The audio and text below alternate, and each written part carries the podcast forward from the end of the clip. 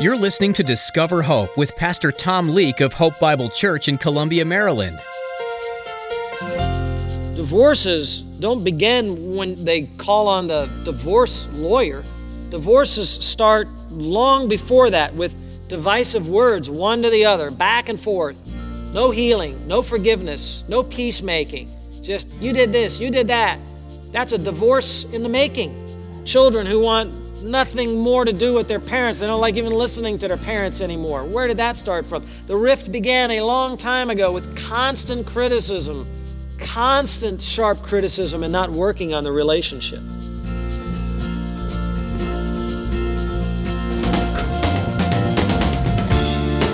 The things in life that divide people aren't typically centered around one encounter. Pastor Tom just mentioned events like divorce and the severed relationship between parent and child. The same could be said for friendships that drift apart. It likely wasn't one conversation that caused the rift, but several over a span of time. Pastor Tom reminds you today how each word you speak carries power with it the power to heal or the power to harm. Think before you speak and aim to heal what's been broken.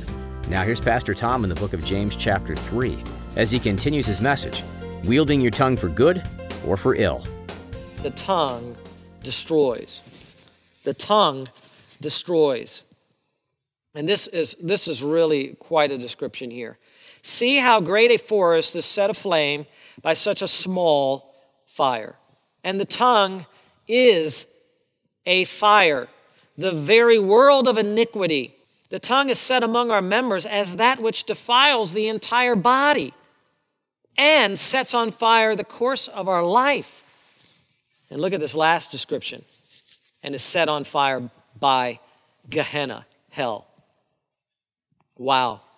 The first two illustrations, horse and ship, well, that could be positive or that could be negative. Here, though, James really exposes the evil and dangerous and burning and destructive and worldly influence of the tongue. And he chooses a raging fire as the next illustration. This is not a refiner's fire here, brothers. This is a raging, destructive, consuming, and burning fire. Fire like a forest fire, the tongue can become. A fire which defiles the entire body. A fire which burns the course of our life. A fire which finds its fiery source in the fires of hell. Brothers and sisters, you will not find in all of the Bible a more negative description of the tongue than right here in James 3. What power, what destructive power. James again issues an invitation come on, look and see, just like he did with the ships. In this case, sometimes the greatest lessons in life are learned when we look at something we don't want to look at at all. It's something ugly. It's something evil. It's something we'd rather turn our heads away from. But some of the best lessons are when parents force their kids to look at a mess they made and ask them, why is it this way? Or look at something that just got ruined and say, why is it this way? And it's kind of what God is doing in this passage. Think about what the tongue can do. Focus. I know you want to turn your head away and you don't want to listen to this, but listen, you're going to learn a great lesson here. It's important. Hopefully, you'll look at this and say, I never want to be like that. I never want my tongue to be like that. I don't want to be around somebody like that. This is terrible. This is just awful. And this is what James is attempting to do here. See how great a forest, a hule, a forest. Actually, that term can mean a stack of lumber or it can refer to the entire forest. I think in this context, it favors the whole forest idea because his point is that it's very destructive it's something very notable, and a little burning of a stack of wood wouldn't be all that notable. So he's talking about the, a forest fire, basically. Now, knowing the vegetation in the land of Israel, don't picture yourself giant sequoias here, you know, or, or redwoods. Think of a lot of uh, bushes and brush and things like that that can get very dry in the dry season, but also can ignite very quickly. They have a drier climate, much like you would see in California. And so picture that in your mind a lot of thick shrubbery growing along hillsides, maybe some trees mixed in there. That's how it often is out west, and that's how often the fires get started. A little flame happens, it starts, it jumps into some bushes, and it spreads until hopefully it reaches one of the fire breaks that are there. and then it's very dry, and because it's very dry, and because there's a lot of bush, because that's in abundance, then the fire can spread quickly. James describes it as being set aflame.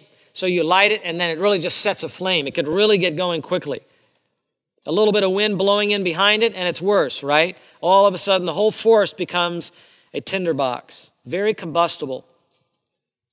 And it can all start, James's point is, it can all start, and often does start, not with a large fire, but a small one.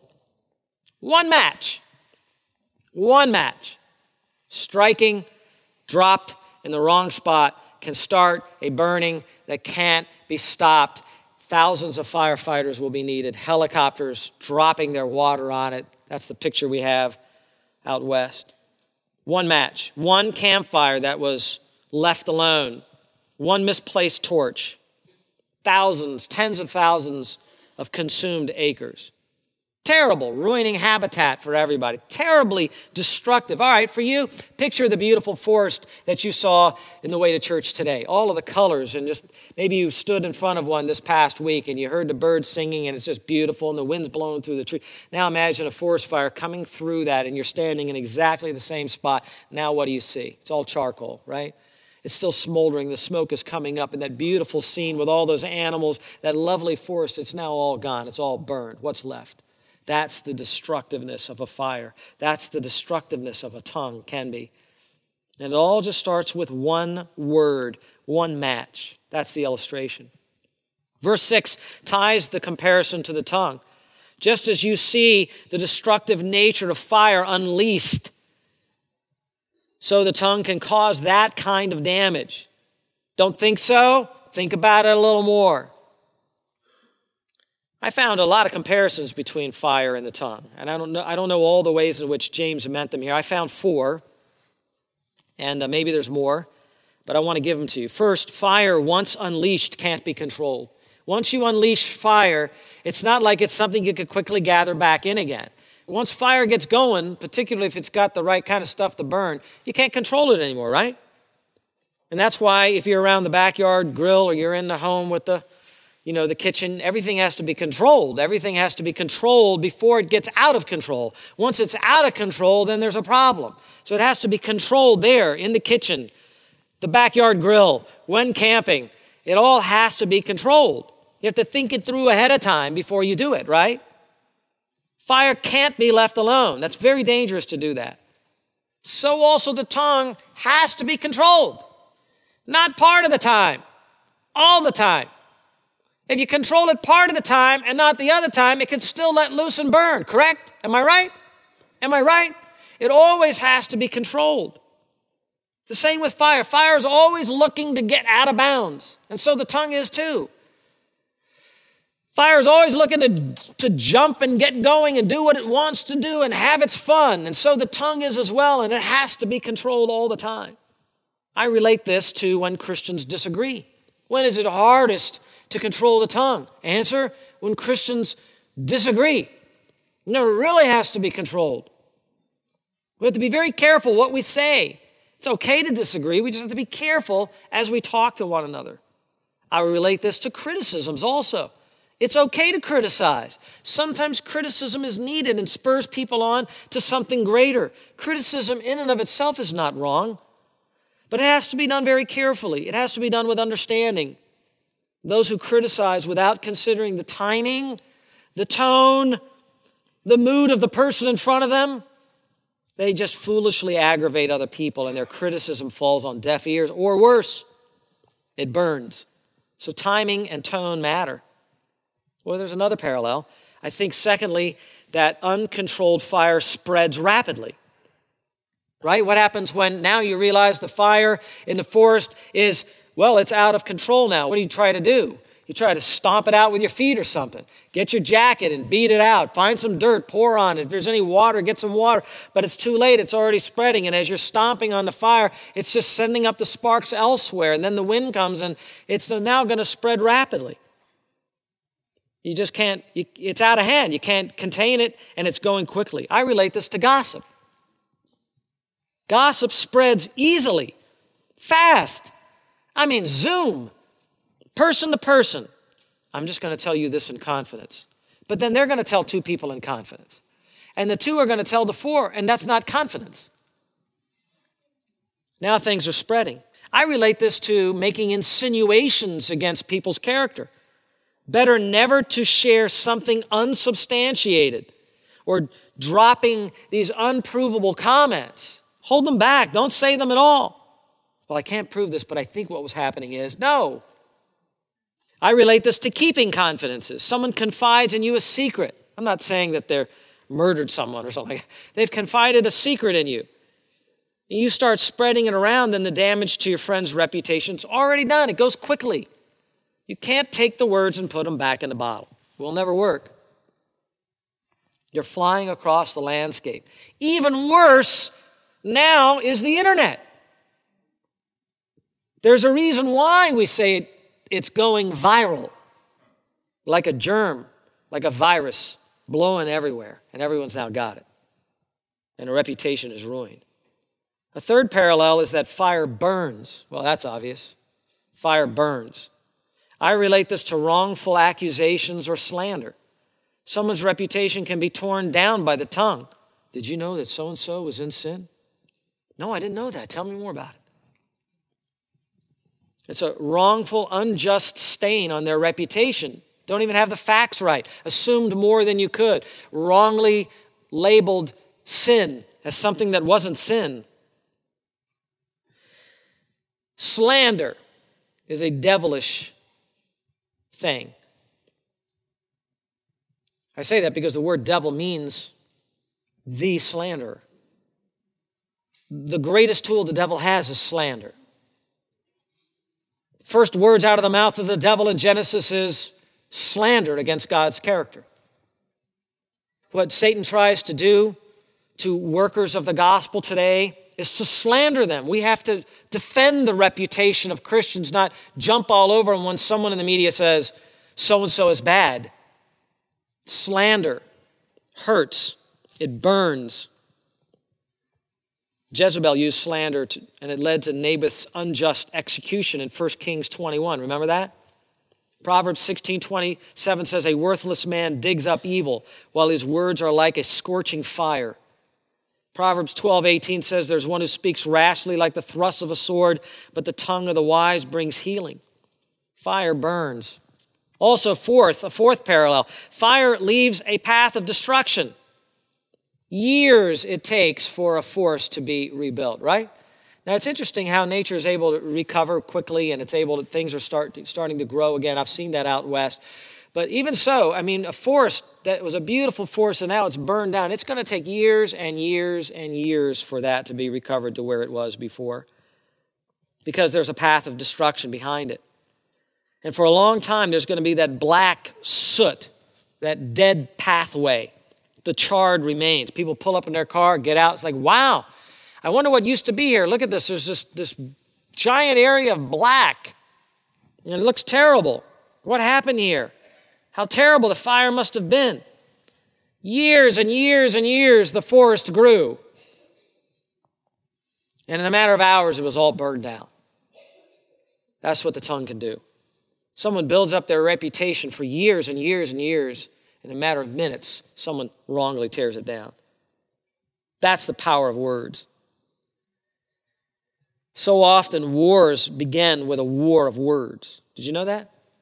Begin with a war of words. Divorces don't begin when they call on the divorce lawyer. Divorces start long before that with divisive words, one to the other, back and forth. No healing, no forgiveness, no peacemaking. Just, you did this, you did that. That's a divorce in the making. Children who want nothing more to do with their parents. They don't like even listening to their parents anymore. Where did that start from? The rift began a long time ago with constant criticism, constant sharp criticism, and not working on the relationship. Friendships don't get broken because of one comment, they come because comment upon comment happens, and then comes that one really harsh comment. Unresolved squabbles. Proverbs 11:9 says, "With his mouth the godless man destroys his neighbor, but through knowledge the righteous will be delivered." How do churches split in one congregational meeting? No way. They began with the whispers that happened back in the small groups or the whispers that happened on the telephone. That's where they began. Tongues that powerful. Well, notice next, and we'll, we'll go to this and we'll stop. The tongue is called and said to be the very world of iniquity. This, this is amazing. The tongue is said to be the very world of iniquity. A very interesting construction in Greek. The tongue is a world of iniquity. What is that? The tongue is a world of sin. Does that help? The tongue is a world of adakios, unrighteousness. Ah, Adakios, excuse me, unrighteousness. In other words, all the sinful aspects that you find out there in the cosmos, the world, the world system, the evil world system that we're in, everything that's out there, all the variety of sin that is out there, they're all contained in and tied to the tongue. The tongue gives vent to every worldly desire and idea. What you hear as part of the evil conversation of the unbelieving evil world system, that language of unbelief, that language of blasphemy, that language of injustice, that language of crass humor, law breaking, sexual immorality, all of it finds expression in the tongue. Dirty, filthy tongue. 1 John 2:16 For all that is in the world the lust of the flesh the lust of the eyes and the boastful pride of life is not from the Father but is from the cosmos is from the world and the world's passing away and the human tongue takes all of that pride of life and covetousness of the eyes and lusts of the body and it just gives word and expression to it Dr. Hiebert writes Since the tongue can play a part in all the sins in the world, it incorporates in itself the whole story of evil in this world. Dr. Tasker in the Tyndale series writes In other words, all the evil characteristics of a fallen world its covetousness, its idolatry, its blasphemy, its lust, its rapacious greed find expression through the tongue. Now, we have to say again the tongue expresses what's already in the what? The head and the heart. The mind, our thoughts, our desires. It's already there. That's a problem. It's already there. It's not like it originates with the tongue, it just comes out of the tongue. In Mark 7, Jesus said, That which proceeds out of the man is that which defiles the man. For from within, out of the heart of men, proceed the evil thoughts, fornications, thefts, murders, and adulteries, deeds of coveting and wickedness, as well as deceit, sensuality, envy, slander, pride, and foolishness. All these evil things proceed from within and come out, is the point, and then defile the man. The tongue expresses all the evil of the heart, and the heart is worldly. The heart loves the things of the world. The heart agrees with the things of the world. The heart, when the heart speaks, that's when the tongue is speaking. And so the false philosophies and the false religions come out of the tongue. The tongue expresses everything evil found in the world, all of it. It's like a bouquet of flowers you have on your table, and it used to look pretty. Now it's all wilted and dead and ugly and brown, and it's just destroyed. The tongue expresses that full assortment of rotten and decaying ideas in the world. You can hear these ugly thoughts of the world expressed all the time from the mouth of fools. Who is a fool? Answer is anyone who does not fear God, right? Anyone, the beginning of wisdom is the fear of God. The fear of the Lord is the beginning of knowledge. Proverbs 1, right? If there's someone who does not fear God, no matter how moral they think they are, no matter how nice of a citizen they are, no matter how hard they work at work, the Bible calls them fools. Because if there's one thing you're to learn in life, it is fear God. The day of judgment and reckoning is coming. So, everybody out there that is giving their advice on the left and the right and the center, up and down, black and white, they're all fools if they don't fear God. And you need to know that because what comes out of their mouth is that worldly foolishness. Can't wait to get to chapter 4 of James because we're going to talk about what actual worldliness is. You know, sometimes we think of worldliness just as this thing or that thing. It's amazing what worldliness is. The Bible, the interesting thing about the Bible, the Bible is verbally inspired. Would you agree? It is plenary, that means the whole of the Bible, and verbally, down to the very words, really down to the letters. It's inspired by God. Men wrote it, but it didn't originate with men, it originated with God. God's Spirit moved these men to write. So what they wrote were his words, not their own. But contained in the Bible are some very, very wicked and evil words. They're purposefully put in the Bible by the Holy Spirit, and they are also verbally inspired because they're the wicked words of blasphemous, evil, foolish men. And they're put into a certain context so we, the readers of the Bible and the students of the Bible, would understand oh, this is a very bad philosophy. This is very wrong. This is evil. And they're put that way so that it would demonstrate that they're wicked. What was the advice that Job's wife gave to Job in the midst of all of his trials. She comes up next to him with all those sores all over his body and whispers out the very words of Satan, really, to Job and said, Curse God and die. That's what Satan wanted Job to do. The rich fool, the rich fool. So you can be rich and a fool. Built up all of his barns and he said, Sit back, soul, eat, drink, and be merry. Look at all that you have. And Jesus said, Thou fool, Tonight, your soul will be required of you. What are you going to do with all that you owned? Psalm 53 1 The fool has said in his heart, What? There is no God. They want to say there is no God because they want no accountability. There's no logical reason for there not being a God. You can't even use logic without God. Psalm 10 for the wicked boasts of his heart's desire, and the greedy man curses and spurns the Lord. The wicked in the haughtiness of his countenance does not seek him. All his thoughts are, There is no God.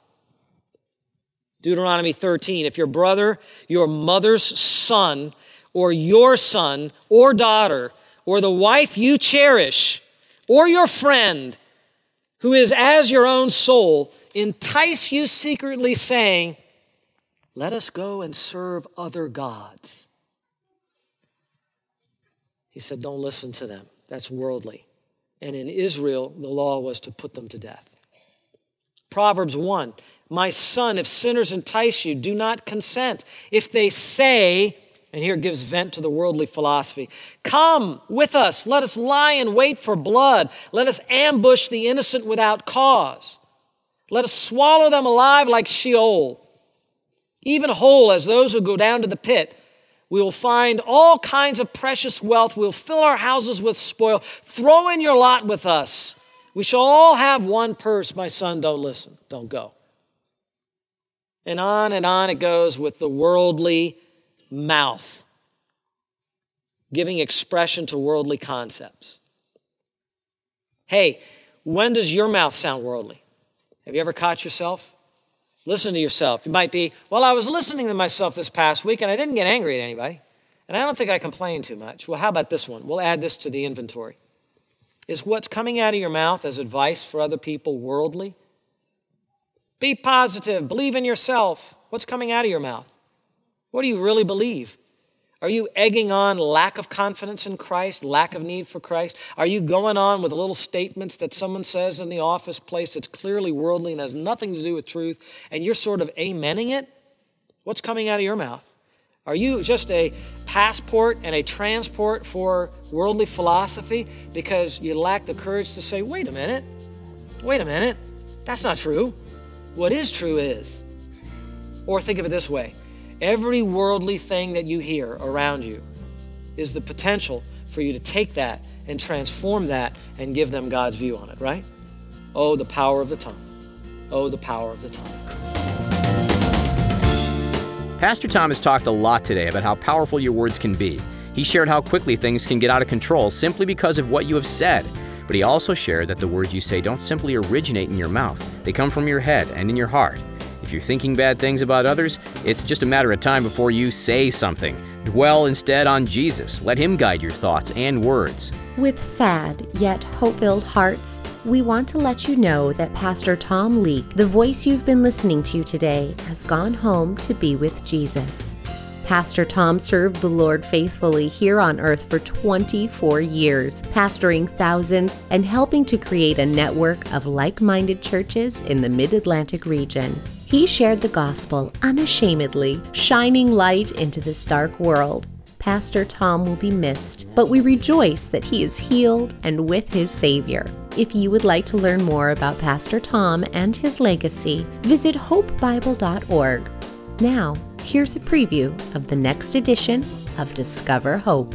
God made our bodies, tongue included, for good. He wanted it to be used to give life, not to destroy it. Next time on Discover Hope, Pastor Tom will remind you that sin has corrupted everything God created to be good.